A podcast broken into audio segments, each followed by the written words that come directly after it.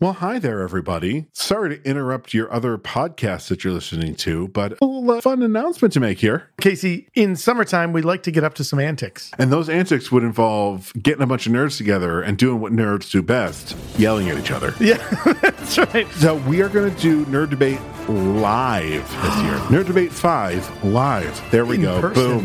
That Yes. is the subtitle. We just came up with it. We will be doing this at The amazing Bullfinch Brew Pub here in Syracuse, New York.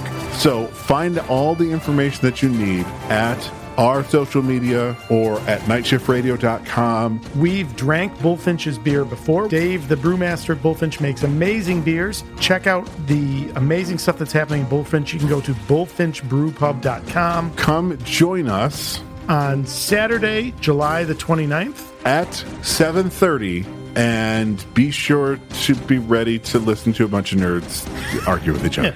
All right, we're going to leave your podcast now. Goodbye.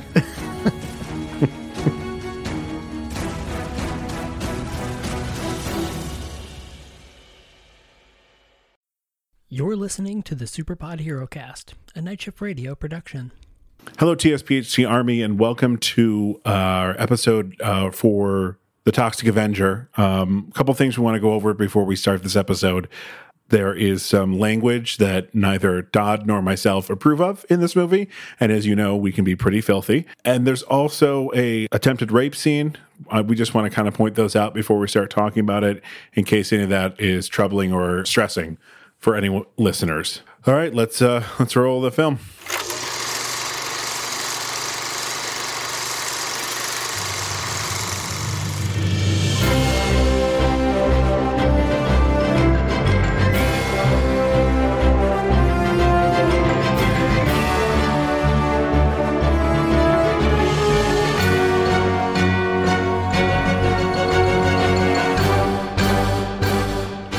Hello.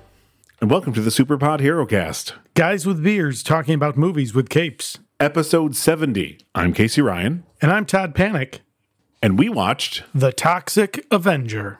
But is he an Avenger? He's, uh, yeah. He's Look, a Revenger. He's uh, uh, he's I don't know what he is. I, he's he's a mur- he's uh, a loving man, murderous. It turns like yeah, that's a you know the toxic Avenger. He, he you can't put him into a box. He's a complex uh, construct of uh, he's an emotion. I would like. I would like to put this movie into a box and bury that's it right, deep, right. deep, deep in the earth. yeah, yeah. So uh, okay, well, uh, yeah. L- Hey, listen. buddy. Wha- ha- hey, Happy New Year. Yay! That's right.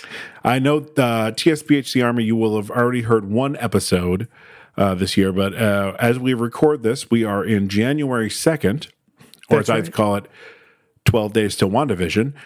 and, uh, you know, we're just uh, starting the, the year out right with this uh, cornhole of a movie. Co- cornhole, no lube. Yeah, that's that pretty much sums it up.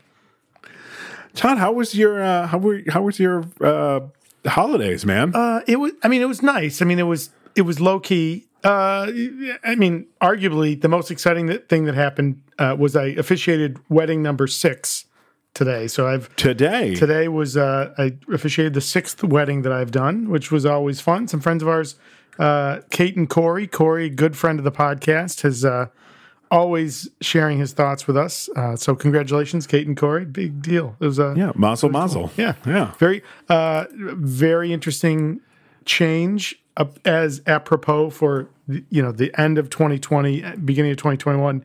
Uh, It was about 10 people in the room, everyone masked, uh, Zoom for lots of people online, and then a bigger thing happened later this year. But hey, it it worked. We signed the license, got the uh, witnesses, so they're married. Yay! Yeah, so they'll do like the reception later this year. Yeah, uh, yeah. Uh, I think smart. I think in That's November they're gonna uh, they're gonna do like we're gonna redo it. Um, so yeah, that'll be We, fun. we should be out of the woods by then, right? Yeah, well, God, please. let's uh, let's hope. Let's hope.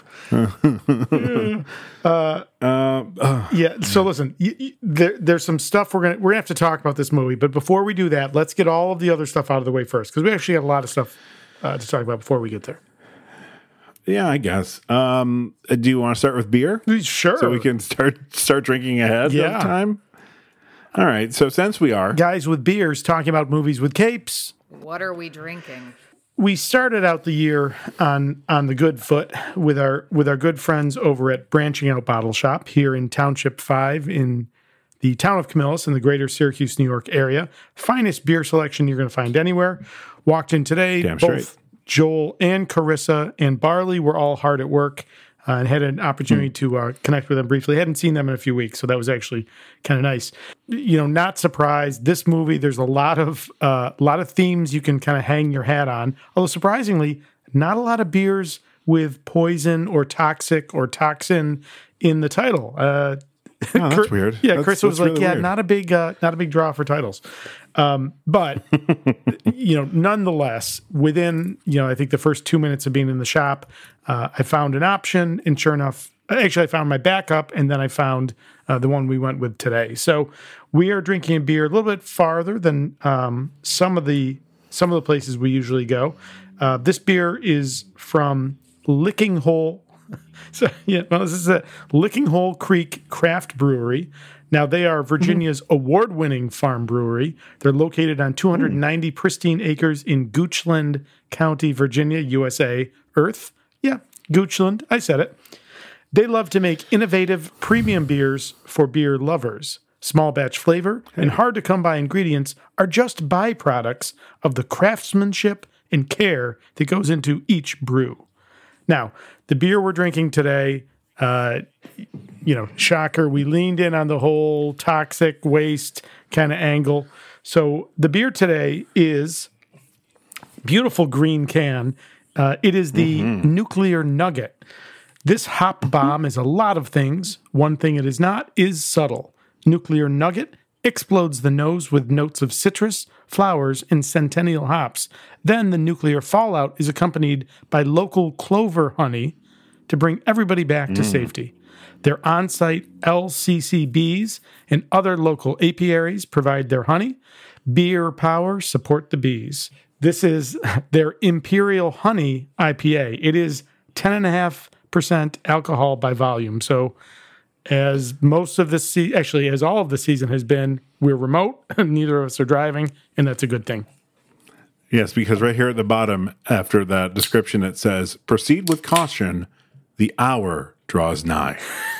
why? Why are you hiding your uh, your can pop? I always like to do it right. Yeah, All right. get it right in Now, there. again, easy with the pour. You want about a 45 degree angle, you know, to about three quarters of the way up there. That's what she said. All right. All right. Easy pouring beer. Okay. Mm, I like the color. Hmm. that's like a, a nice amber. Yeah. And there's a sweetness, I think, that you get like right, just the aroma. Oh yeah. All right. Well, uh, hey, starting the year out, I think with a good beer at least. So cheers, buddy. Cheers. Hmm.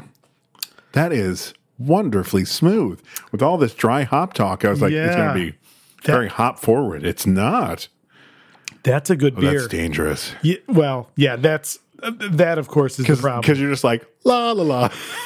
yeah, that's a good beer. That is a good beer, right? And that uh, that honey's it comes through a little bit at the end, very subtle but good. Very subtle. I was I was worried it was going to be like honey beer and be like uh, like like almost like a mead, Yeah, yeah, oh yeah, me too. like me a too. light mead. Yeah, but no, this is very drinkable, which is which is dangerous Oh, for ten and a half percent. Hmm. Um. Hey, so we got some reshoots and reactions, don't we? We sure do. We got a whole bunch here. L- Let me roll through here. So, one going back to the middle of last month, uh, middle of December, our good buddy Phil was listening to Batman Forever, and we shared last episode. He had some feedback for us. He had another note that we wanted to kind of reconnect with Phil, with Phil, make sure he was comfortable with us sharing. He gave us the go ahead, so this is all with Phil's permission. Uh, so I think we were talking about the fact that we've that Aubrey and I have realized, or I have realized that I think Aubrey has misophonia because m- mouth sounds around her really put her right on edge. And Phil, of course, is our reference for that. Phil, uh, as we heard in the Iron Man episode, talked about his misophonia. He shared a little bit more with us. and we thought it was worth talking about because, again, if you don't know what that is, this was really educational. So here's the message he sent to us Hey guys, just had to jump in. I literally stopped the episode and wanted to just talk quick about misophonia. I feel sorry for all who suffer from it. I have dealt with it from day one. I bet even as a baby I dealt with it, but I can't remember. But seriously, it's affected hmm. me since childhood. But my sister only started to suffer it, suffer from it in her mid twenties. So I think it's absolutely possible to catch it later in life. When my sister and I have had dinner together, we make sure the TV is on and we sit on opposite sides of the room as much as we can. And when the show or whatever fades to black, and we both, we, when the show or whatever fades to black, we both stop chewing and wait. Unfortunately for me, I've found that now, in addition to chewing, shuffling feet and the beeping of the machines at the gym also annoy me. Not as much as chewing, but it's there. I can feel it growing. So, my advice invest in a good TV while eating or a white noise machine. I like the ones that sound hmm. like the shower running, dishwashers, airplanes, anything loud. And I am not a parent, but as a kid that suffered from it and was actually punished for reacting to it, watch how your kids react at the dinner table and have just a little patience. My family thought I was just being a rude little asshole when I'd have to leave the table. Anyway, back to Batman Forever. Thanks as always, Phil. Oh no, Bill, Phil, back away. It's Batman Forever. That's right. That's right. Don't go back to don't go back to that. But you know, I really yeah. appreciate him sharing that, and, and especially as yeah, thank you, Phil. especially as a father. Um, I, I know that you have a child with some special needs in your house. Yes, he is sensory seeking though. Oh, so okay. that- those noises don't bother. The other way. Yeah. So our He's not sensory aversion. Yeah. Joseph, our, our middle boy, um, certainly has something that I've heard very common with other parents of children's around his age. Um, textures of clothes, he's really aware Sure. of. He, they've got to be soft and smooth. And I'm I'm like, oh, you know, I just I wonder if it's in that whole sensory sensitive kind of spectrum. I wonder if misophonia kind of fits into Sure. that. Yeah. Yeah, I, I'm not sure on that one, and I'm not even going to try and pretend like I know. Mm-hmm. I know that I know that the bear is not affected by. In fact, he is a uh, he, he most of the time eats kind of like ET eats. Takes a piece, puts it in this. Yeah. really, really Go feeling ahead, go ahead and cut that if if if, if you need to the noise, but that was more just for you. Thank you. The visual you could, really you can it. put in like uh, removed for your safety. That's right. That's right. The visual really made that image. Absolutely. But when I say that, you know exactly what I mean. 'cause ET had a 100%. very specific way of eating. Yeah. Yeah. Yeah. But Phil, thanks for Um, sharing that, and especially again, thanks for talking about something that people may not be aware of. Always helpful to Yeah, yeah. learn a little bit. So thank you. You shared that with a with a class and a gracefulness with a with something that bothers you that uh, you know this movie says hey fuck your feelings pretty much Pretty much. Yeah. Hundred percent. but before we get there We've got a couple more. we got a couple more we got a, a five timer uh, uh, my brother Yes. Colin my brother wrote to us uh, said listening to you guys fan goober over Joel McHale I don't know if we, if we fan goobered per se I mean he's a goddamn handsome man but that's neither here nor there That's right. uh, he said he may not be able to sing that uh, he may not be able to sing that well, but he does, if I'm not mistaken, have a Rose Bowl ring. And I just simply wrote, "Wait, what?" And he shared with us a picture of Joel McHale uh, looking even more muscular than he does now. He looked like he was just putting on pure mass at that point Yep. in front of the Rose Bowl, and he played Division One football in college. yeah. He sure did. And uh, y- you know, you you said it in that football jersey. You're like, oh, he is a he's a huge guy. We talked about that. It's so hard to see, you know, in the way he's usually presented. But oh yeah, he's a big guy. Holy shit! Yeah, he's like six four or something. Mm-hmm. He's he's a he's a very tall man. And and built, yeah, hundred percent. Mm-hmm.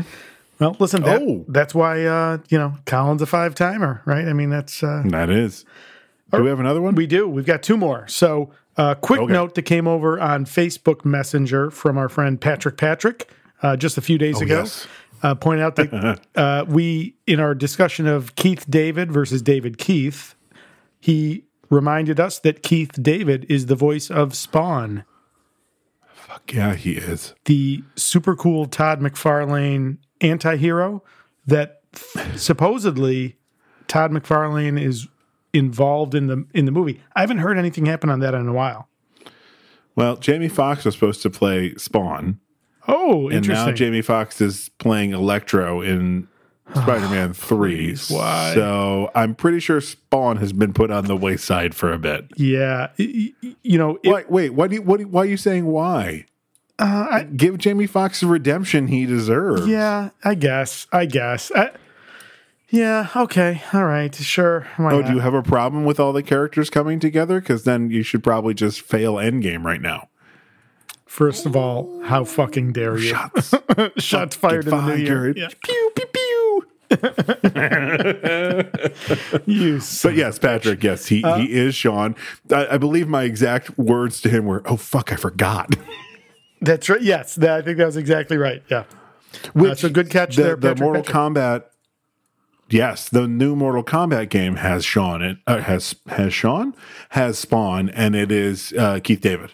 Is he one of the the um, platform specific characters? Like, it, it- I don't know. got I, it. I, I I don't own any. I, I have a uh, a Wii that it's broken. Uh, that should probably give you an idea of my gaming. Got it. Got it. That's fair. That's fair. Uh, all right, and then uh, our last reshoot comes to us from my brother Matta, who I, Oh, yeah. I, I really think I, I, I really need to get him on this epi- on an episode. He would really Yes. contribute to it. He is famously he's as big of a comic book fan as I am, if not bigger, uh, and famously kind of hates comic book movies because he thinks they do a terrible job of adapting them. So Well, some do. some do. He's not wrong. Uh, but he he messaged me on Facebook the other night. He said, "Hey, I'm listening to your Winter Soldier episode. I love Todd Margaret. I think it's amazing. Too cringy for, for Heidi, his wife. Uh, and actually, Matta was one who turned me on to Todd Margaret. Uh, but he said." Dr. Druid was not in the West Coast Avengers. He was in the regular Avengers around that same time period. The original West Coast Avengers was Iron Man. Mm, no, I'm, I'm reading this now. He, I, I think that's not correct. Uh, original West Coast Avengers: Hawkeye, Mockingbird, Tigra, Wonder Man. Those are all correct. I don't believe Iron Man was one of them. But again, if we got it wrong, Is he maybe th- is he maybe thinking of War Machine, no. or is it that weird time where Rhodey was Iron Man? No, no, it- Okay. it's around that. It's around that time, but it's but I don't think Iron Man was part of the team. Right? Because he was he was Iron Man for like a year, Yeah. or something like that. Oh, you know what? And Matta says now. Matta's next note is one of the early bits, the early uh, story arcs, because the West Coast Avengers had a, their own title. Um, one of the early bits is Hawkeye trying to find a sixth member for the team. Um, but I'm so now he's as and this is obviously happening live because I'm reading this going, no, that's not correct. Um, h- hang on. West Coast Avengers. Oh shit, was he right? Damn it. Yep, he was right. Wait a minute, say it one more time. Yeah, Matta, you're 100% correct. The original, so it's Hawkeye, Mockingbird, Wonder Man, Tigra, and Iron Man. Oh, shit. With the last actually being Jim Rhodes as opposed to Tony Stark, a fact initially unknown to the team. That's right. Because there's a whole thing where he, he takes his gauntlet off and you just see a black hand instead of what they expect to see Tony's white hand. That's right. And everyone's surprised. He's like, yeah, that's right. Oh, damn it. Does, does he then take the mask off and go, surprise, motherfucker? he did not. He did not. he did not. Uh, and then Was that a little last too note. edgy? Uh, last note was uh, the episode is so long, and that's so right. Really explore the studio space. LOL. Which I said yes. Uh, I said, hey Matta, listen. I put my pants on one leg at a time. Of course, after I'm dressed, then I go make hit podcasts. But uh, that's my brother Matta. Was that that he's talking about Winter Soldier, right? Yeah, Winter Soldier. He was listening to Winter Soldier. Yeah. Which is up at least in the top five longest episodes we've That's done. right. That's right. 100%. So, uh, yeah. Hey, uh, so you started watching Arrow. We did. We did. Uh, yeah, really good. So that means you bounced on Alias. uh, we paused. we, we, you know, we Okay. paused. Uh, we could go back to it, but I'll be honest with you. not go back. I, yeah, I, uh, yeah. I mean, it was it was of, okay. of the two, continue with Arrow. Yeah. like I, I I love Alias because of Jennifer Garner. Um, of course. but yeah, what do you think of Arrow, man? Arrow. Uh, so first of all, the first of all they. well, yeah, let's talk about it here. I've figured out. Yeah. So this is a long running debate we have. You sometimes will position, try to position my stance as anything that is DC I shit on, which is not correct and not true. Um, so let's set aside the characters and the stories, right? Because that's really what divides us, right? You read DC growing up, I read Marvel. But let's talk about the strategy of movie making between Marvel Studios and uh, DC Films, right? Which is subsidiary of Warner Brothers. Um, I think the Marvel Studios strategy is better, and I finally put my finger on it with with Arrow.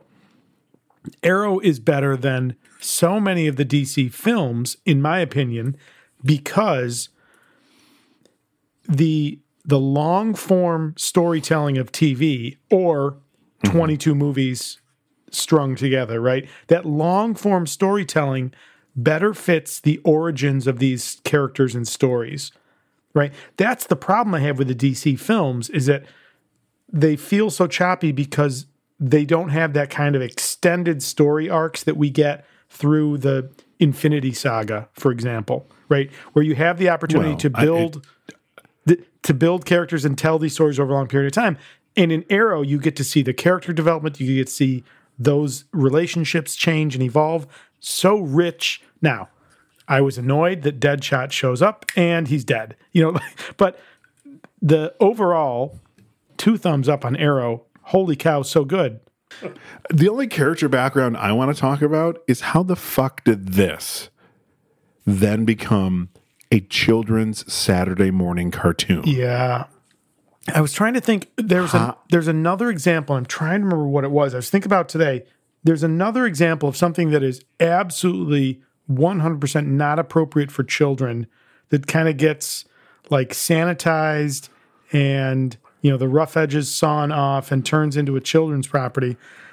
It's escaping Well, me, I think one of the one of the first times I had a problem with it was the Prince of Persia movie. No offense to Jake Gyllenhaal; he's a wonderful actor. not Persian. Uh, but that movie looked like it was supposed to be like uh, live action Aladdin, except that the Prince of Persia video game is ultra violent. So it's just kind of like don't sell the kids this and then get the game, and then all of a sudden, you know, you're watching people get disemboweled. That's sorry, I, I'm sorry. I literally thought of it as you were saying that. I'm sorry. Uh, perfect Mm-hmm. I example. figured you would. Sorry. Uh, perfect example. No, no, you're good. And we've talked about this in the in the movie episodes. Teenage Mutant Ninja Turtles. The original comics are very much Shredder dies. they're Shredder dies. They're ultra violent. They're even though they're black and white comics, the turtles are frequently covered with gore. They are not for kids. They are very much, in my opinion, a you know critical, uh, you know, critical statement on violence in comic books. You know, Daredevil Sure. and the Hand and and and all that. But yeah, the hand. Of, we can save that all for when we hopefully pull Teenage Mutant Ninja Turtles soon. Well, we've done it twice, right? Yeah, but I'm talking like Oh, the original, really, yeah, really yeah. good one. But but it was really interesting to see how they latch on to this idea that boy, if you ignored like the roots or where these characters started, you could turn it into this very Saturday morning cartoon and tell, sell a boatload the, of toys. the actual Saturday morning cartoon is is pretty goofy. I've not gone back to revisit it, but that first Turtles movie, the very very first one, like 90 or 91, that's I mean, they're still trying to get kids involved in there, but you know, there are deaths there. It's it's a pretty it's as faithful as an adaptation we could have gotten in the 90s with a Saturday morning cartoon already in the works. Yeah, you know what it is? The going from the comic book to that first Turtles movie is the same as going mm-hmm. from the Thomas Jane Punisher movie to mm-hmm. the Yeah. fan to the to the short Laundry Day with Thomas Jane that is what Punisher should have been. Right? Like it, or actually, 100%. you know, flipped around, right? Like the Yeah, no, I got. I, I I'm with you. yeah. All right, so yeah, uh, so Strike that, reverse it. strike Yeah, that, reverse I it. Yeah. Um, Uh, yeah, but we again we can save that all for when we get to Teenage Mutant Ninja Turtles. Yes, yes. Um, so IMDb score. Now I'm just going to say this right now. The this movie, this movie spawns a number of sequels, Is which we'll talk about in a minute. garbage. Uh, it it has a life and legs because it was a like midnight cult movie in like New York City and and and big cities, right? Do, do you want to Yeah. take a guess at what the IMDb score is? I'm going to guess it's probably higher than it should be. Yes, Is it in like the sixes? six point three. No, fuck, uh, fuck that, fuck that. That's no, Yeah. no, no. This movie is. Uh, It's okay. So we mentioned, and and I feel like we did we did we say it when we pulled this, or we or or their name came up previously. Their name has come up in the last couple episodes. Troma, right? So Troma Entertainment. Um, either you're aware of it or you're not. And if you're not, you're a very lucky individual. Yeah, yeah. So, It, I have no problem with gore. I have no problem with sex. I have no problem with all the bullet points this movie has in it that I don't like. The reason I don't like it in this film is because it is there just because they could. yeah, yeah. So Troma. So It is vile for vile sake, and it's I'm I'm not interested. All right. So, um, Troma Entertainment. I'm reading right off the wiki page here because I, I just want to get these facts out, then we'll talk about it. Troma Entertainment is an in, American independent film production and distribution company founded by Lloyd Kaufman and Michael Herz in 1974. The company produces low budget independent films, primarily of the horror genre. Many of them play on 1950s horror with elements of farce, parody, gore, and splatter. Um, Troma has produced, acquired, and distributed over 1,000. Let me say that again 1,000 independent films since its creation. Its slogan in 2014 was 40 years of disrupting media. Another slogan the company has used is movies of the future. Dear God, I hope not. Uh, the company also Oh, has its own streaming service called Troma Now. Uh, that actually I might have. Oh no, is that still up? That might have stopped. So, w- you and I had an extensive exchange via do we wanna say messenger. that here? Well, yeah, yeah. Yeah. Do so. We're not going to. Let's let, let's get into whatever we're, going to get into, and then we'll we'll talk about whatever Then we're going we'll- to talk about. Does that does that work for you? Okay. Oh, wait. uh, Do you want to roll film? Or Yeah, do you let's roll hold that? film, and then we'll. Oh, okay. Well, uh, TSPHC Army, that's something called a tease. So I, I, I want to make this really easy for us. Let's do a quick overview and then let's talk about what we like and don't like. Uh, spoiler alert, it's going to be more things that I don't like than I like in this movie. So before we do that, let's ground everybody because you and I had an extensive conversation about this when we pulled it, and actually even today, right? Yeah, let's talk about the the use of words that are not polite Oh, in oh, I'm sorry. Oh, I want to pull back even even more, if that's okay. Ew, go ahead. Can I, okay, so this is the, you know this, is this Hey, idea I had how, today. How about this? You go right ahead because I don't know where the fuck you're going. okay, sorry. All right. I thought So- I did. Clearly, I was wrong. you and I had what I would call a very kind of tactical discussion today about Yeah. the variety of things that are problematic with this movie. And to be fair, if we were to go to other Troma movies, I would expect we would run into similar issues across the board. Not the exact same issue in every single movie, but what got me thinking is so it's worth talking about where Troma and its peers sits in the art of filmmaking. And I think that this is a valid discussion, right? So we Sure. we talked a little bit earlier, which probably is going to be on the headliner, but we talked a little bit about Marvel Studios' strategy of making films, DC Films' strategy. Hmm. I would submit, regardless of how we feel about the content, there is a vibrant and active independent alt cinema segment of the movie making business. Absolutely. Troma occupies that. I would put in that same category the films of Roger Corman. I would put Sure. the films of Russ Myers. I would put the films of John Waters yeah. not in the sense of the content or the tones are the same, but in the sense of they're these small productions that are doing these things that are intentionally outside the the norm of filmmaking. Mm-hmm. I, I would say you could even go as far as like John Cassavetes in the 70s. They're like the antithesis to the studio system of filmmaking. And Yeah. for that purpose, I think they warrant at least an acknowledgement and a discussion. Sure. But listen, I'm not defending what they do, and certainly I would put Troma at the at the very bottom of the list in terms of their contributions to cinema. But we're going to talk about a couple things. One of them is a key alumni we just talked about in last episode. Oh, that's where we. I think that's where That's where Troma came up. up. Sure, and I think that's maybe where part of my bad taste towards Troma now is is that it lost uh, James Gunn his job almost because they were pulling up tweets from when he was working at Troma, and the point of Troma is to shock and appall. And I don't I don't condone anything he wrote. I, I want to I want to be very clear that the things that James Gunn wrote were gross.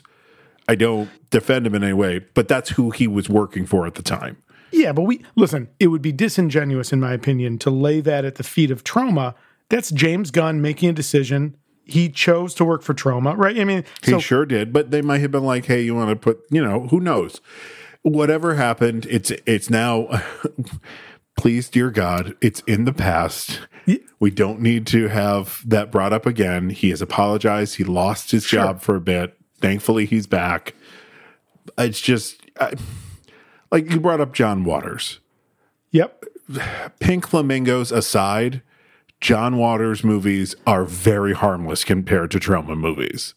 Pink Flamingos is probably his grossest movie. Uh, so that's the piece where I feel like I I feel like we need to set our assessment of the content aside and acknowledge that th- they are actually, you know, keeping alive this found this um, tradition of independent filmmaking, and not like independent in the sense of we're hip and we're edgy and we're going to lean into the this marketing angle, but we're really backed by big money. Look, I didn't enjoy watching Special, but you don't have a movie like Special if you don't have Troma and Roger Corman and Russ Myers and John Waters and John Cassavetes, like and Kevin Smith, right? I can Yeah. I can go get film. I can you know what did he what did he make clerks for? Like twenty five grand?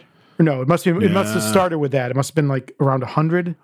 Well, I know that he's and- admitted to uh, insurance fraud. so yeah, it, it- right. Yeah, FEMA funds, right? Um, but there's this whole opposite. Oh, of, I'm sorry. Wait before before you continue. Uh, speaking of Kevin Smith, the Toxic Avenger is in Clerks. Yes, I saw that. I saw. Yeah, I saw that's that. very Yeah, cool. I thought that was very Yeah. cool. Which, listen, knowing Kevin Smith, that's not accidental. Oh no! well, that he's also the that Toxic Avenger because he's not in two or three, but that Toxic Avenger is a Jersey guy, so he probably Sure, but Kevin Smith knows who he is, right? He, he didn't like Oh, show up as an extra that day and get put on. Uh, again, like there's this tradition, and if you if you're willing to say, I'm not going to group them by like their themes that they explore, because I think John Waters and Troma are very different in terms of the themes that they explore, but both of them have this common DNA of we're not the Hollywood studio. We have these ideas, and if they upset or offend you, we're even okay with that. But we're going to do something interesting and unique and different, and it's going to be art. Now, I don't like all art, but all of that is art, in my opinion. And it's art that has not gone through the corporate sanitization of the studios. You know whose name we didn't mention, who probably should be in there too, and he's more uh, uh, New Zealand than American cinema. Yeah. uh, Peter Jackson. Oh, uh, well, y- yes. And then you wouldn't know from Ragnarok, but Taika Waititi as well. Taika's movies never go. I mean, if you look at like Meet the Feebles, that that is that is Troma. I mean, there are there are puppets doing heroin and giving each other blowjobs. It's really really rough movie. Right. Uh, So again, set aside the content. Taika is. Oh, I see what you're saying. Taika is doing something with it. Yeah, like I mean, yeah, these are the resources I can pull together. I'm going to make something. It's going to be my own perspective, and it's not going to have gone through. I mean, you know, again, stepping back to the differences. Um, you know, I'm. We're reading about the Snyder cut, and you know, I'm not a fan of when business money people are making creative decisions. The the upside to all of these not studio productions is you don't have that happening, right? For better for worse, this is their Right. vision. You know, Yeah. listen, Troma is not making Hamlet. Let's we're- not suggesting that in any way, right? It's not Shakespeare. no, but they did make Tromeo and Juliet. They did. I saw that. I saw that. I saw that. But what they set out to make, they don't have a finance person saying, no, no, no, no, this demographic tested higher. So you need to rewrite this arc to loop in this or avoid this. I mean, it, it even goes as far as Marvel uh, at uh, Marvel Yes. Studios. The the ancient one is white because they knew that if they put it as an actual Tibetan person, it would not play in China because China does not 100%. uh, uh, acknowledge that Tibet is a real person. th- it's, That is not a fault of DC. That is a fault of. And, and listen, it's That's a fault of corporate movie making. Yeah, it's not unreasonable. Hundreds of millions of dollars for those movies. Of course, you're not giving a blank check to an artist who has no conception of how to create a product that's going to get a return. That comes with strings. These movies don't have strings. That's why the last three Transformers movies suddenly uh, had a scene that were in China for no fucking Sure. reason because China backed the movie. uh, you know, it was interesting to hear Matt Damon talk about uh, what's his movie, The Great Wall. yeah. you, you know, not a movie that I think he was uh, burning to do, but a movie that probably made sense from a financial perspective because it's it'll play to a worldwide market. So who someone else big is in that we like now is in the Great Wall. Yes, uh, is it Christian Bale? No, no, no, no, no. No. Uh, who's his? Who's the? It's the two guys that are Christian. No. Uh, Stop saying Christian Bale. oh, it's not uh, Christian Bale. what's his name? It is Pedro Pascal. This is the way. And Willem Dafoe. No, it's Pedro. That's who I'm thinking of. Pedro Pascal is in it too. So Troma is worth talking about in this tradition of independent film. And again, truly independent film, not, you know, hooking onto a marketing angle um, and calling itself independent. But if if you're willing to say, let's set aside the content, but say there's this vibrant history of filmmaking outside the studio system, and you're willing to expand to again, Roger Corman, Russ Myers, John Waters, John Cassavetes, th- those people Kevin Smith, there'll be others. But even just going to Roger Corman, here's people who get their either their starts or their starts as directors or they get traction in Roger Corman films. Now, uh, some of these are mentoring from Roger Corman himself. Uh, but I'll, but this one I know. Ron Howard gets his first job as a director in a Roger Corman movie. Other young film directors that he either mentored or gave a start to: Francis Ford Coppola, Martin Scorsese, Jonathan Demme, John Sayles, James Cameron. He helped launch the careers of actors like Peter Fonda, Jack Nicholson, Dennis Hopper, Bruce Dern, Sylvester Stallone, Diane Ladd, William Shatner. right. So I think it is healthy. It's like healthy bacteria that creates cheese. Sure. Right? Like that process creates good stuff at the end. You got to have it outside the carefully sanitized and overly curated system that is studio filmmaking. And I'm glad we have this. Now, listen, Toxic Avenger is a fucking dumpster fire, but I'm glad we have Troma Entertainment. I'm not watching their shit, but I'm glad that it's there. You know who's really doing a good job of giving some sort of kind of studio backing to movies and still having it be artist controlled is uh, A24. Yes. Uh, and yes. specifically, who I'm thinking of is uh, Yor- Yorgos. Lanthimos. He did The Lobster and uh, A Killing of a Sacred Deer. Like those Yep. are fucked up weird movies, but in a way that I can handle. You watch one of his movies, you go, "Yep, I understand exactly what kind of story you're trying to tell." Midsommar, Um, Hereditary, The Lighthouse, Oh, oh, the- Uncut Gems, which you didn't like. I love. but but it got made. That wouldn't be made by a studio. got yeah, and they that would is be the, lost That at, is the good Adam thing. Sandler tries to sell uncut gems. They would be like, uh, d- "Does he fart during it? What what happens?" You know. I didn't have a problem per se with uncut gems. I had a problem with uh, Adam Sandler being like, "If I don't win the Oscar, I'm just going to make shitty movies from now on." When he gave an okay performance, it wasn't groundbreaking. It wasn't anything he hadn't done in another movie, just reimagined for that character. Sure. So I'm thinking I'm expanding our list of people that that would not exist, would not have careers without this this legacy of independent outsider filmmaking. Quentin Tarantino. Yeah, is that a pro or is that a con? Well, it- listen, it is entirely appropriate to say I don't like this mm-hmm. art. I think it's a different question to say, do I want this art to be able to exist? or taking it even farther extreme, is this art? Well, I, Art is listen, I'll say subjective. flat Art out, is- it's all yeah. art. It's all it's all art. Yeah, yeah. Sure, Is it good art? Yeah, That's uh, subjective. uh, Yes, that's oof. But but I am glad that there there is this tradition. And so that said, we've got some problems with this movie. Do you do you want to start talking about how we approach this? Let- go- There's an easy way to approach this. I say we Yeah. give a quick overview of it, which is simply nerdy janitor at the busiest gym in the smallest town in New Jersey Tromaville. is bullied uh, for no reason to the point where they're playing a punked trick on him, which ends up with him jumping out of a window because he's so embarrassed or he's being chased uh, ju- and jumping into toxic waste while the truck drivers uh, snort coke. And uh, I think it's I think it's probably more likely to be meth, but yes.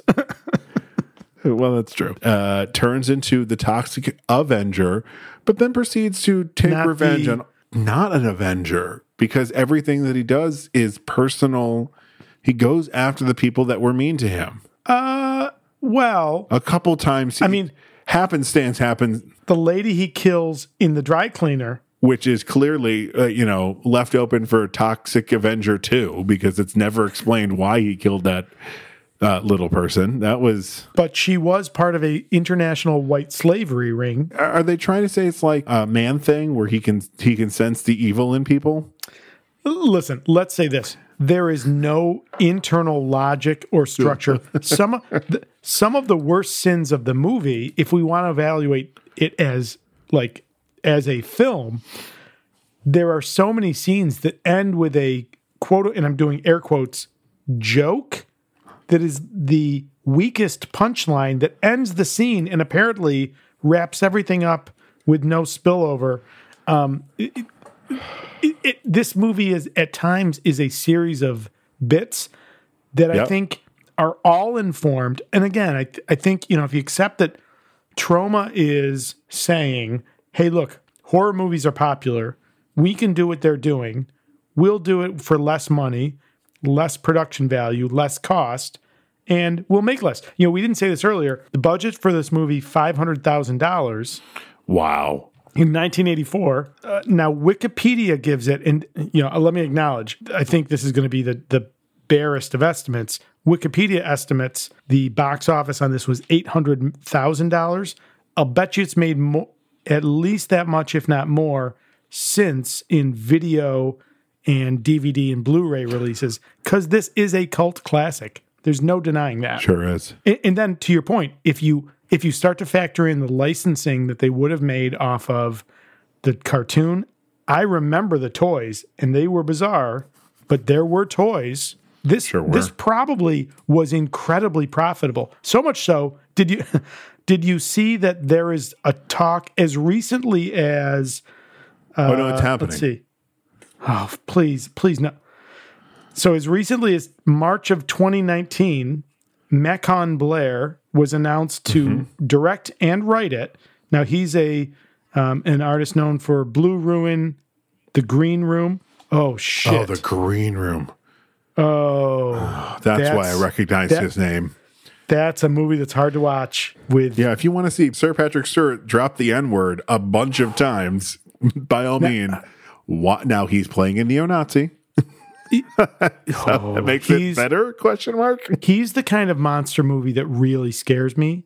He's just a guy with nothing supernatural. And one hundred percent, there are people like him in the world. 100%. There's no denying it. Sadly, with the uh, gone too soon, um, the young man, oh, what's his name? Anton Yelchin. Anton Yelchin. Anton Yelchin. wonderful. Uh, but Macon Blair set to write and direct it for the reboot with Peter Dinklage set to star. Wh- Why? I I hope that's As the not correct. Toxic Avenger? Yes, As Toxie? yes. I hope that that is not true. But I'm so sad. I, I think it's Now, put put Peter Dinklage as Bozo, and I'm fucking there. no, listen, listen. I don't want to. I, I don't want to be there for any of it. Or the mayor. Oh, he could be ma- the mayor. you know, I'm assuming they're looking at him like like his role in Infinity War, right? Like as as the dwarf, the the giant, you know, quote unquote dwarf. Uh, but please don't. I mean, Oh, I, and they'll, hope, they'll superimpose him as big. I, I assume so, or it's going to be mo mocap, you know, but his face. Uh, listen, I we didn't say this at the beginning. If you've not seen this movie, unless you are interested Don't. in the history of this independent shock film, don't watch this movie. if Don't there was ever all. a movie that we said don't watch, don't watch this one. Uh, you know, we we kind of it got glossed over in the beginning. In a 2020 lens, this movie checks all the boxes of being offensive. The R word, the N word, the F word, not fuck, the other one, Yeah. are all said within the first 25 minutes of this film. Sure. Casually. There is a scene where a man uh, is about to anally rape a blind woman. Um, I, and like just, just so much there's worst. there's hardly a scene in the movie that doesn't have some element that is clearly designed to shock audiences. I mean, I have maybe seen bits and pieces of this, but I've seen enough other Troma movies to know what we were in for. Sure. When the movie started with warning the Toxic Avenger contains extreme violence, I was like, oh my God, no. Yeah. Yeah. It so I'm trying to think the movies that we've entirely waved our audiences off of. So The Crow 2, City of Angels, Yep. no reason to mm-hmm. watch. Not objectionable, just fucking nothing there. If you saw The Crow, you've seen the movie, don't watch it. Th- I think this is the first time we're doing it for content. Yeah, special is again an independent film that at least has a perspective and a story. Y- you know, we had varying degrees to which we appreciate that, but this one is such. I mean, let me pull back. There's actually some interesting things that are happening in this movie. Uh, so allow me to explore a couple of them. You react to them. Just so you know, I'm going to leave that silence in there. I hope you do. Now, interesting to point out the production of this film. This film starts as a straight up horror film centered around health clubs. During the production, uh, Lloyd Kaufman, the you know the the the man behind uh, Troma Entertainment, learns that you know health clubs aren't really the rage that they were earlier. So he shifts and he makes this this kind of horror parody plus superhero genre, which is which is how it gets into the helmet. yeah. What was the um? What was the movie with Jamie Lee Curtis? And is it Staying Alive? No, so now interestingly, that will come out a year later. So this is a 1984 movie. In No 1985, y- yeah, I, my first note was, well, this is a parody of the 80s fitness scene that was captured by John Travolta and Jamie Lee Curtis in Perfect. As it turns out, this predates the movie Perfect by year, but because they literally do the same motion that Jamie does to J- to John Travolta. I'm hmm. like, oh, they are 100 percent ripping off that scene. so depending on the age of our audience so first of all i mean if you remember buns of steel or jane fonda's aerobics phase it's the equivalent of like crossfit or What are the No, other? that's it. That that is that is what this because everyone who went to the gym in the '80s talked about how they went to the gym. No offense to anyone in our audience that does CrossFit, but you know within five seconds if someone does CrossFit. but it's especially the aerobics phase. Like, aer- and mm-hmm. again, this is a pre-internet. It's in many places, in many places, pre-cable or early cable. Certainly not the volume of content we had. No, not at all. So there is some insightful parody of the of the fitness craze because the Tromaville Health Club is the center of all of this. Now, again, that's because mid production they shift from a health club horror film to this horror slash superhero genre. That's why so much of it takes place there. You're telling me there was a moment in time where we wouldn't had to have watched this movie. There was a moment in time, yes, sadly, much like 2020, it fucked us. Yes, clearly. Fuck me. So that is insightful. Um, there's also, we're talking scale. Three years prior, in 1981, the brilliant genius who is Rick Baker, special effects artist, does the amazing American Werewolf in, in London transformation. Still one of the His- best Hollywood special effects of all time. Fight me. 100%. The scene in the bathtub after he's after he's jumped into the toxic waste and he's gotten out and he runs home, he's in the bathtub. That is clearly looking at American Werewolf in London and saying, "Well, we can't do it to the level he did, but what can we get for $500,000?" I, I bet you they were paying homage to it. Yeah. Oh They yeah. had to. 100%. They had to have been like Wi- But it's it's the, The bubbling it's the skin. discount neighborhood version instead of the big city version, right? a hundred percent. I I don't I don't even know what to discuss with this movie. Like, there's so much wrong with this movie. You know who I actually did like was Bozo. The actor who played Bozo. could- Bozo's the driver or the buddy? no, the Bozo's driver. the driver. She's stressing me, Slug. Julie is stressing me, Slug. I can't take it. I cannot take this, Slug. She's not here with the car, and I gotta drive. I gotta drive, Slug. I All gotta right, drive. all right, Slug. already, all right. Will you chill out? because he had a choice. He, or mm-hmm. rather, the actor made a choice on this character, and he stuck to it through the entire movie. And I think he's the only one who never changes how he's playing the character to get a laugh. And Bozo ebbs and flows as being funny and obnoxious, and you know, more power to that actor for doing that. So you said the words "that guy." so there, there's there's two. So there is a true that guy actor. Did you did you catch him? His No, okay. So do you remember at the at the Mexican restaurant that inexplicably has the samurai the katanas hanging on the wall? doesn't every Mexican restaurant have katanas hanging on the wall? No, okay. so the gang that that robs the place, you get the one guy who has the um, from from Marvel Comics. Do you ever, did you ever see Jack of Hearts? He was a character that half of his body was like Yep. dead, and he had a black half a black face in the you know Hearts motif. So he's clearly doing a rip off of that character. Uh, but the guy he's wielding the shotgun in the gang, his name is Patrick Kilpatrick Wait, going through his IMDb, I couldn't even tell you like, oh, this is the movie that you will know him from. But you 100% know this guy. Well, uh, on his photos on IMDb, there's unfortunately him uh, as a indigenous person, Ooh, and he is not an indigenous Oh, person. no. Oh, what is this movie? Oh my! Oh, that's- it got worse when I made it bigger. That's what she said. No time. But she did. No time. Oh my God! Hang on, wait. Just I'm gonna take you down from here and do this, Oh no! Oh, like no. full black wig. That is a Native American. Uh, That is a that is a white man dressed as an indigenous person and like a stereotypical racist indigenous person. That is fucked up. oh, like beaded headband and all. Uh huh. Man, he's been. Oh, he's going to be in the Baba Yaga. Baba Yaga. Yeah, He- uh, he's totally that guy actor. He was in uh, Minority Report. He was one of the cops. I think he's the one that Tom uh, Sick Sticks in the alley. Clearly, I have okay. seen Minority Report more than you. yeah, 'Cause you just- he's he's in what's the Bruce Willis movie where he's like the guy who strolls into town. He's in the middle of the two gangs. Last Man, Standing. Yep. He's in that. I, I want to think he's in at least one Jean Claude Van Damme movie. He is in uh, Death Warrant. Death Warrant. Is that uh, is that the one?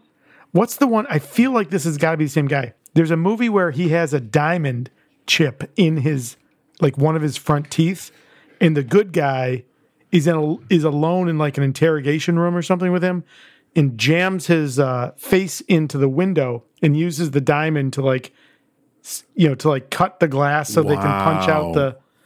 He he's just He's he's, in- like the heavy when you when you want the the the evil looking heavy who's also physically imposing. He has 159 credits to his name. So, yes, he is full yeah. on that guy actor. Uh, now, interestingly, I read in the trivia.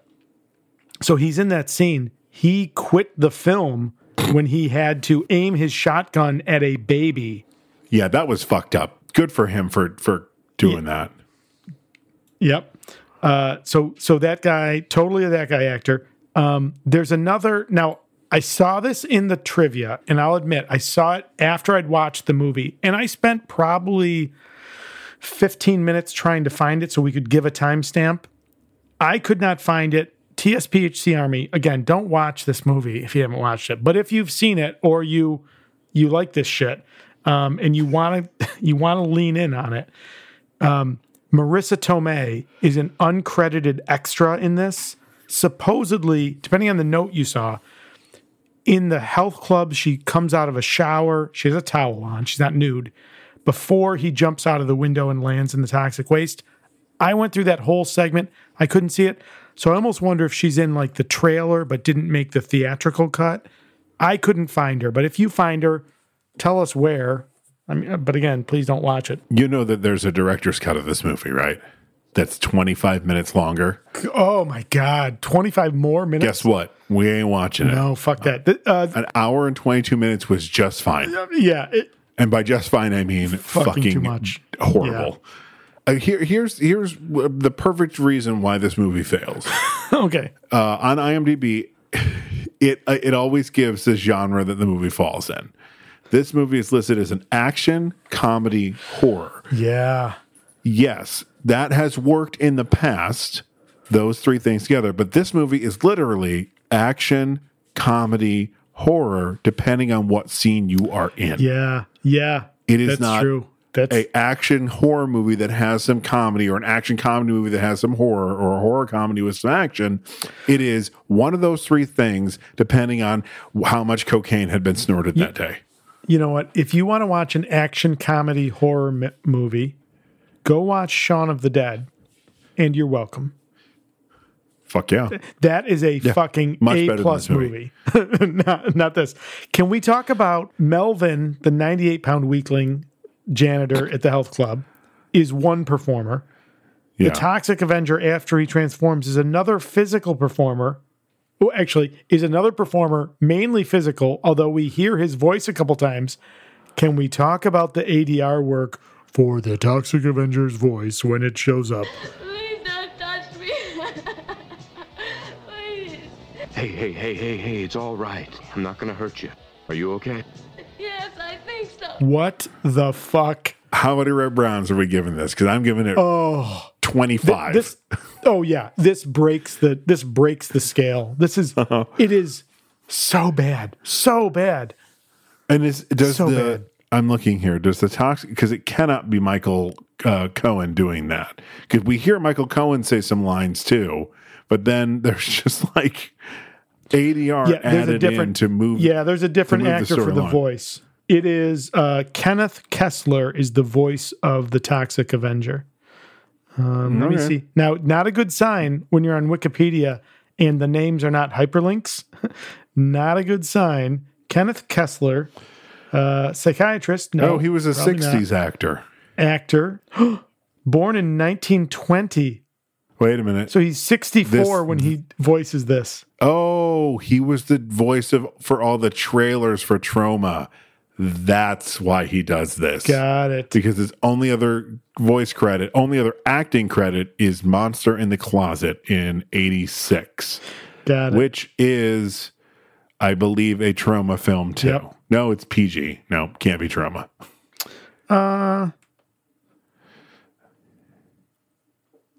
no, Troma would never release. D- oh wait, Dallin. It- oh no, it is a tra- holy shit! It is yeah. a Troma movie. So think, PG. think, you know, Troma occupies that space of like the shitty other movie on. Well, see again, our depending on our audience, the double billing of like a drive-in Saturday night double feature. The movie that you didn't hear of was like Uh-huh. a Troma movie, right?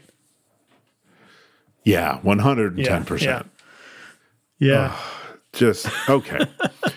I got nothing else to say about this movie. I, I, I don't, don't, don't watch it. It's it, it is wrong in every way. Although, oh, so listen, let's talk about where we're going. We decided Oh yeah, this one, yeah. Especially based on the fact that I mean, I don't want to send people to watch that. We don't want to send people to watch this. Here's what we said. Nope. The- uh, sa- uh, amazingly, the rest of these movies have theatrical releases. There's like three more after this. Troma, with its place in independent alt cinema, deserves mention. We have mentioned it. We're not pulling any more Toxic Avenger movies. We're going to pull the other slips out of the helmet. No, these are not superhero movies. Yeah, yeah. Listen, this is not the kind of movie that either one of us wants to dive deep into, as evidenced by the fact that we haven't really talked about what happens in the movie because it doesn't matter. It doesn't matter. No, uh, the, the, nothing is redeemable in this movie. Dogs are shot. Uh, a kid is run over. It's it's a fucking There- trash there's, show. There's nothing interesting or insightful or or or what e- I think what either of us would call good art. Again, art is subjective. yeah, one hundred percent. both of you know for both of us this movie fails on you know in my mind it gets like a couple of little blips where it's clearly pointing out something interesting. You know commentary on the fitness scene homage to rick baker. Mm-hmm. That's about it. I mean I, i'd struggle to find anything else re- redeeming. You know it's the kind of movie where if you're 12 somehow and you and you are able to watch this right? Like you're excited because there's boobs in it Oh, yeah but again boobs? that's fitting that's the fitting time. the genre, right? Like a little bit of titillation and a little bit of shock. And boy, that's an experience, uh-huh. right? I, the only other thing is the the army showing up and like everyone being like, "Oh, the Toxic Avenger is a hero," and then he flat out murders the mayor, who is crooked, but Listen, we murders him in front of everyone, and somehow he is still we can't listen. We cannot dissect in any way the plot of this movie. It's fucking ridiculous. I just saw a note. Marisa Tomei, I don't think appeared in the theatrical cut. I think she's only in the director's cut. And part of me wonders. Well, I'll bet you, I'll bet you she was cut from the original theatrical release. Subsequent to that, in the following years, she becomes a star. They put that footage back in for the director's cut. So if you own the director's cut, I'm sure you'll see it. But if you have the regular one, you're not going to see it. I looked and now now I wish I'd seen that note. Shit. that's okay. Um, so it's so they Italian They, stallioned her. yeah, that's true. They totally did. All right, so end of movie. There's a voiceover. You know, uh, Clearly leaving who who gives a fuck what Yeah, he says? clear- so basically, it's it's the toxic Avenger prowling the city. You know, with the idea that if you're doing bad, he's going to come find you. Hundred percent. And oh, you know, what we didn't talk about. Well, we can talk about now because it's played, I believe, at the end. Also, clearly, Troma didn't spend any money on the mu- right. on the music rights because they used "Night on Bald Mountain," everywhere. Yes, yes. Which is, don't get me wrong, an amazing classical song. It was the first time that America went, "Hey, Disney can be dark and scary in Fantasia." Like that's that's some fucked up. So I went to see if I could find the moment in Bald Mountain when it's that iconic. Uh, I was flipping through. I found a Fantasia video on YouTube. I forgot that there are boobs in there are cartoon boobs in Fantasia. I was like, oh, this was. I clearly don't remember this. Do, do you know what there's also in Fantasia? Uh, well, I remember the devils. What? that had been removed No. in another one of the the music sequences. Um, racial epitaphs of African Americans Yikes! in the uh, satyr section. There are the white satyrs, and then there are like like Like with the, Like the kind of like hair that they put on them, and show. uh huh. And if you watch it on Disney Plus, so it just shows them standing there for a second and you can't see anything below their waist. Disney fucking cut it right out. And look, good for them. Yikes. Cut it out. It doesn't no one needs to see that shit. Holy shit. All right. So uh end of movie is opening for a sequel, but who gives a shit because we ain't doing any more of these. Um and Did you? please go ahead. Go, go no, I'm gonna say movie, so go ahead and say whatever else you need to about Well, it. it it it happens after the movie, so you go ahead. Okay, and movie. Sweat running down your face, muscles working overtime. So slick. As the credits roll, did you notice that Sarah, his blind girlfriend, gets the first credit? The Toxic Avenger gets the second. Sure. Good for her. Good for and, her. And Sarah never shows her boobs. She's one of the only female characters in here that has a, a speaking lines that doesn't show her That's boobs. right. Now she is braless in a tank top, but you're right. And no she's she's topless when they are having sex, but he is covering her in a way that you can't see anything. That's right. That's right. Yes, so tasteful. So tasteful. So tasteful. So Todd, that was not a movie. That was a war crime. L- listen, Um, I got to be honest with you. I have no interest ex- in exploring any of the questions. Do you? we, we, we- I mean, Why? it- why? it's why? pretty. Why? We didn't talk about the movie. My favorite character is Bozo. uh, I mean, okay, The best scene is my when favorite character is start to roll. Sarah. My favorite fa- favorite character is Sarah. The the That's fair. blind the the the running gag of the blind girl. It's funny for Uh-huh. a split second. They take it, you know, way beyond that. But yeah, Oof. Um, the one scene I would cut, uh, all of the movie, All of the movie. uh, the dog getting shot. You know, if if we're going specific, that dog getting shot in that graphic way does not need to be shown. Uh, interestingly, Uh, in having the most Troma's his, in Troma's history, so at this point, by the time this movie comes out, Troma's almost ten years old. Yeah, They had never received more complaints than the dog getting shot up to that point in their history. Like that was their high water mark at that it. time for complaints. Yeah. yeah, I, I can believe that. Um, and after having the most fun, it's Bozo. That guy is doing something in a different movie, and I want to go watch the movie he's in, not this one. You know, I, I had a note. It went, so I actually did take notes. Um, but, but Oh yeah, So I don't know if that's going to stay in the in the episode, but No. TSPHC Army. I stopped writing notes about ten minutes into this film. I was like, nope, Yeah. this movie is not worthy of my time.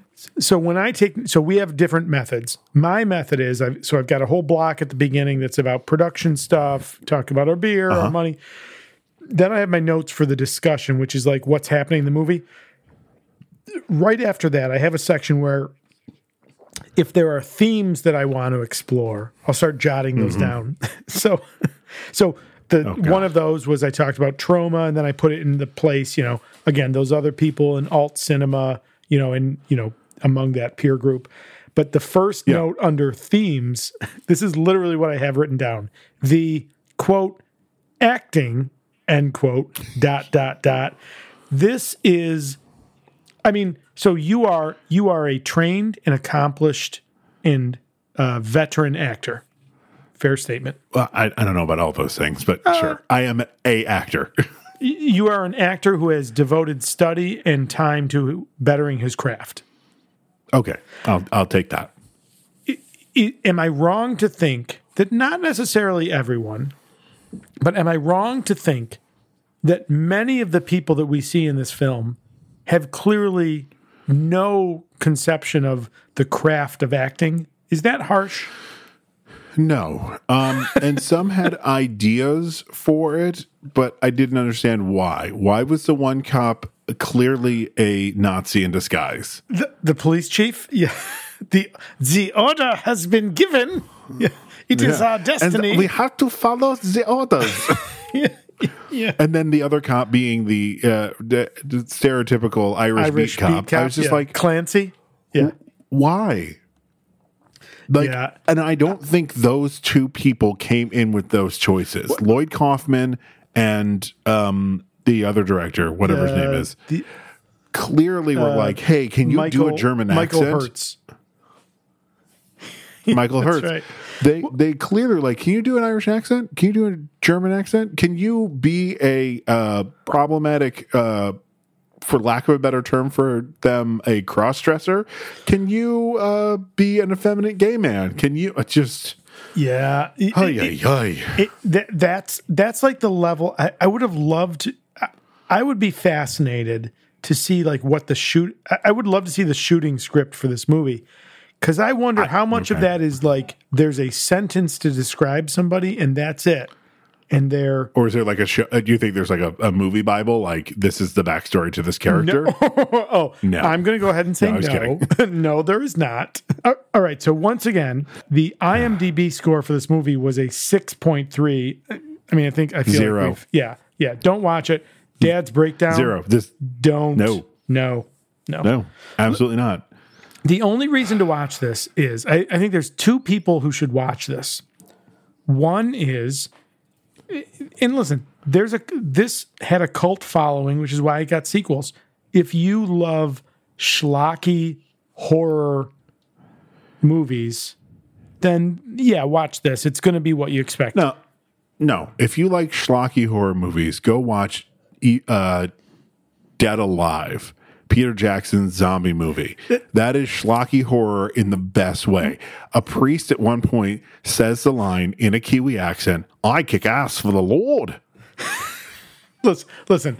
If you're in that It's- genre, I feel like you're always on the wonderful. look. It's for so much more. better than this. Yeah, that's right. That's right. Like, if you want a schlocky horror comedy, go watch Listen, Dead Alive. I'm not recommending this. I'm saying that they're like the two people who watch this are schlocky horror fans, or Sure. again, if you if you want to understand this, the legacy of independent film and the reactions to the studio system, you're at some point you're going to get to Troma.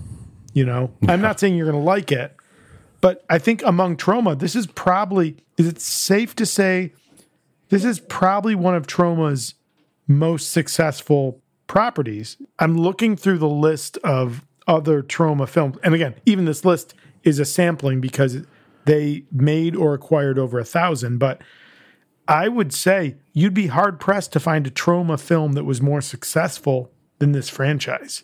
So if you This is this is definitely the top, the high water mark for for Troma. Yeah. hundred percent, and Yeah. that's saying a lot about Troma. It's saying a lot, 100% agree.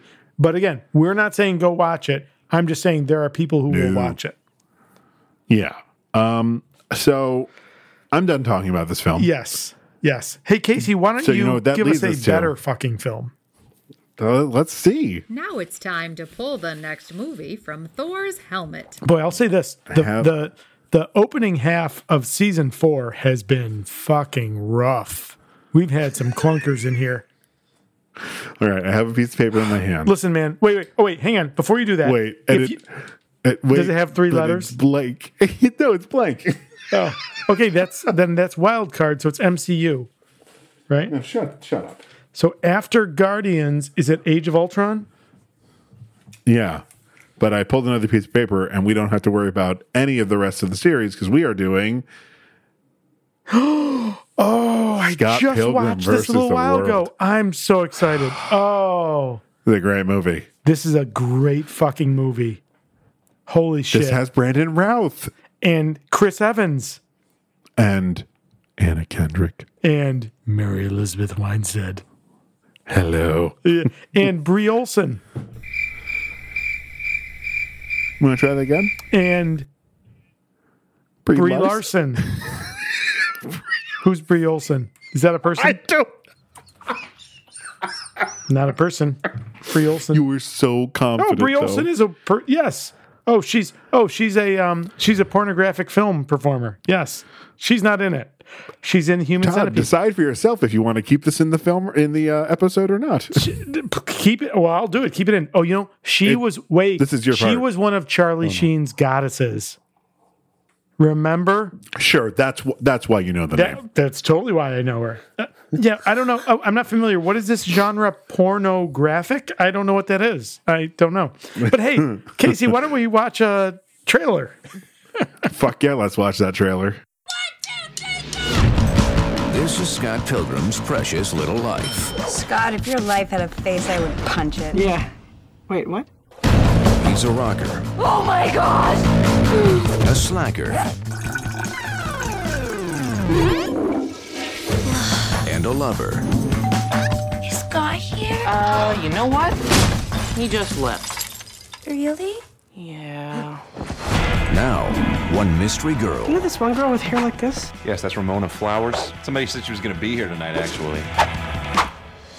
we'll make him So this is a date, eh? Did I say date? Slip the tongue. Tongue. a fighter Mr. Pilgrim! I'm Ramona's first evil ex-boyfriend. Wait! We're fighting over Ramona? Didn't you get my email explaining the situation? I skimmed it. Mm-mm. What was all that about? If we're gonna date, you may have to defeat my seven evil exes. You have seven evil ex-boyfriends? Seven evil exes, yes. I'm talking to you, Scott Pilgrim. And I have to defeat your seven evil exes? Pretty much. What's up? How's life? He seems nice.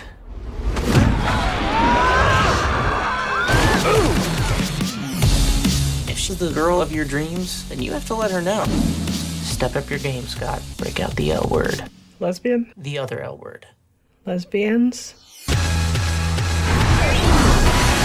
What are you doing? Getting a life. We all have baggage. Yeah, well, my baggage doesn't try and kill me every five minutes. You punched me in the boob. Prepare to die, obviously. You want to fight me for her? Why on earth Would you want to do that? Because I'm in love with her.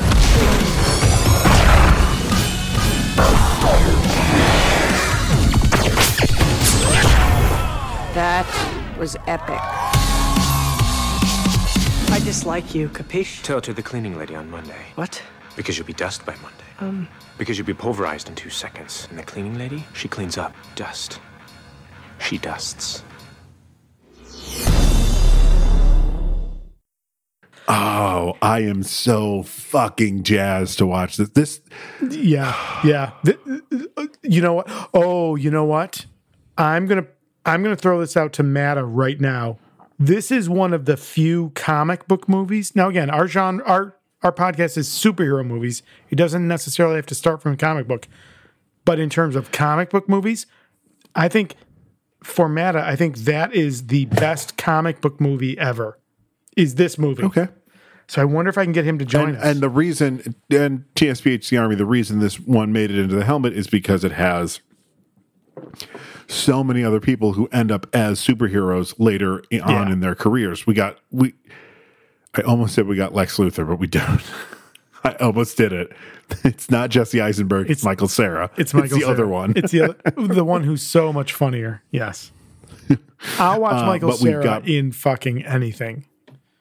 Would you watch Michael Cera play Lex Luthor? Oh, 100%. Like, wait, wait, exactly like Jesse Eisenberg. yes, 100%. 100%. Yes. I, listen, so I'm a don't huge. forget, I'm on record in saying it. I like uh, Eisenberg's version of Lex Luthor because it's Lex Luthor Jr. First of all, sure.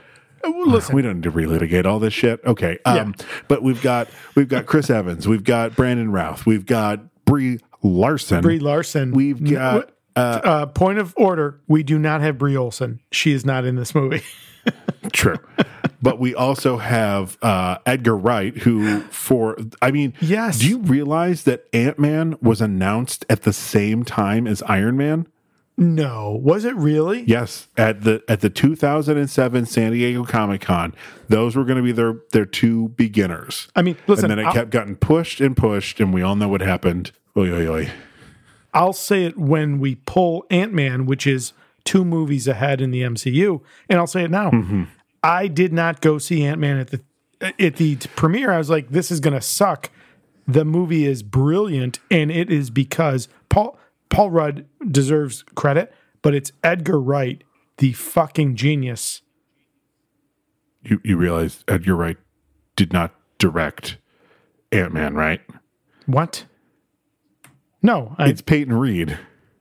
What? It's the guy who directed the last episode of The Mandalorian. Edgar Wright left due to creative differences. no, no, no, no, no. He. what? Oh my god. Okay, yeah. Well, Todd, cut all of that shit. Army. I, Listen, if anyone would like to become uh, the new co- co-host, of damn the, it. I thought he left. He left due to creative differences. He he got as far as releasing. I thought he left footage before Ant Man and the Wasp. No, no. He Peyton Reed is doing all three. It's still Edgar's script, and I believe he does get script credit. Got it. But Wow. certain parts of it they didn't want to do. So, like, like yeah, when Edgar was doing this, was writing Ant Man, he was dating Anna Kendrick. Hmm.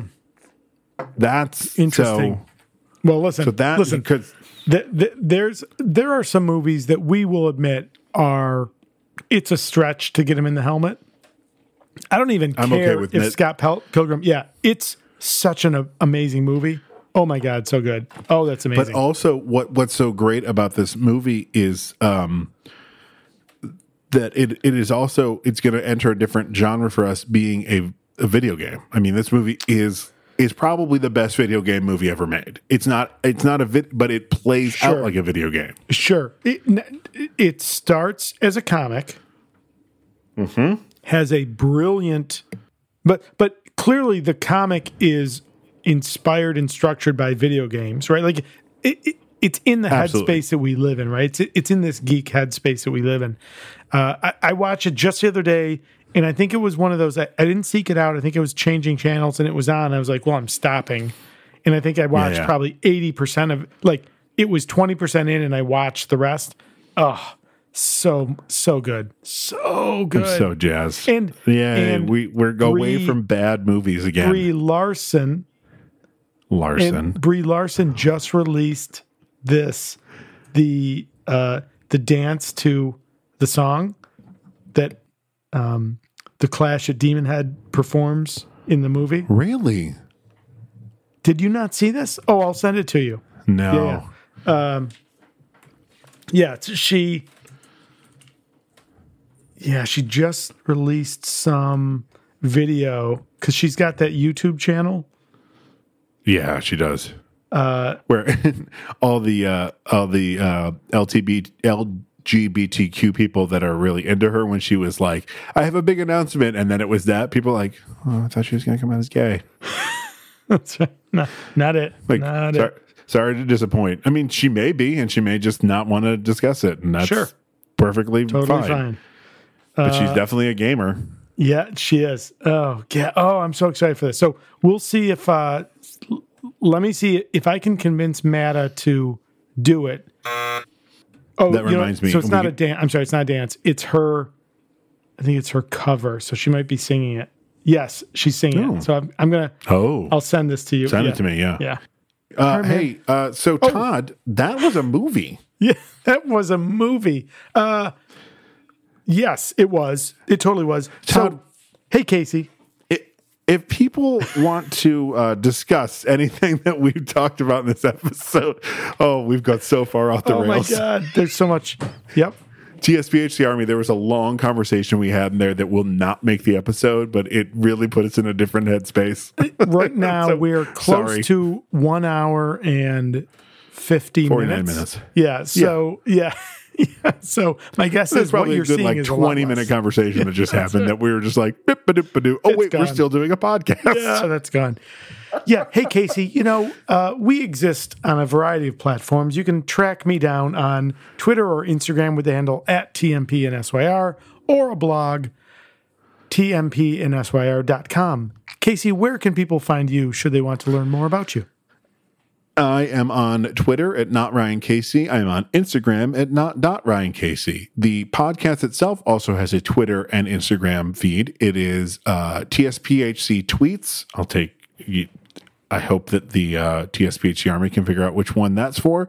And for the other one, it is Superpod Hero Cast. That's right. We've got You can also. Please. Oh boy, this is rough. This movie fucked us, is really what happened. You can also email us at superpodherocast at gmail.com because Only Cap writes letters. Tony. We've also got a webpage, which is tspHC.com. We've got a Facebook page, facebook.com slash superpodherocast.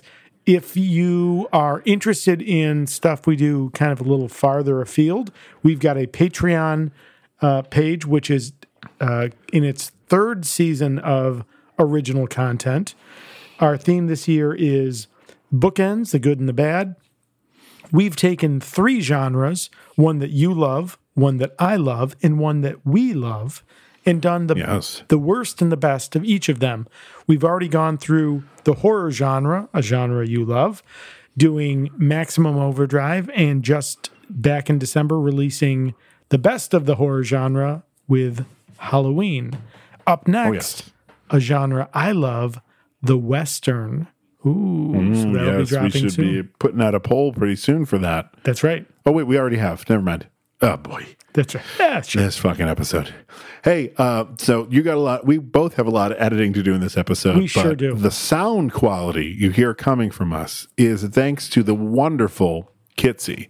Uh, they do all the EQ for us, make us sound much better when we're rambling on like a couple of dum dums. That they do. Uh, Kitzy's, uh, all of Kitzy's work is uh, available for sample at kitzy.com. That's K I T Z Y dot com. Our music comes to us from two sources. Our theme music is Take a Chance from Kevin MacLeod. He puts out a variety of music, royalty free, at his website, which is incompetech.com. Feather Duster by Shane Ivers, which is music we got for our beer music. It's available at silvermansound.com. And he also puts out a variety of music, uh, royalty free music. So thank you. So that'll do it for the Superpod HeroCast for this week. For Todd Panic, I'm Casey Ryan. For Casey Ryan, I'm Todd Panic. Be, Be heroic. heroic. Yeah. yeah. Oh boy, Scott motherfucking Pilgrim. Yes.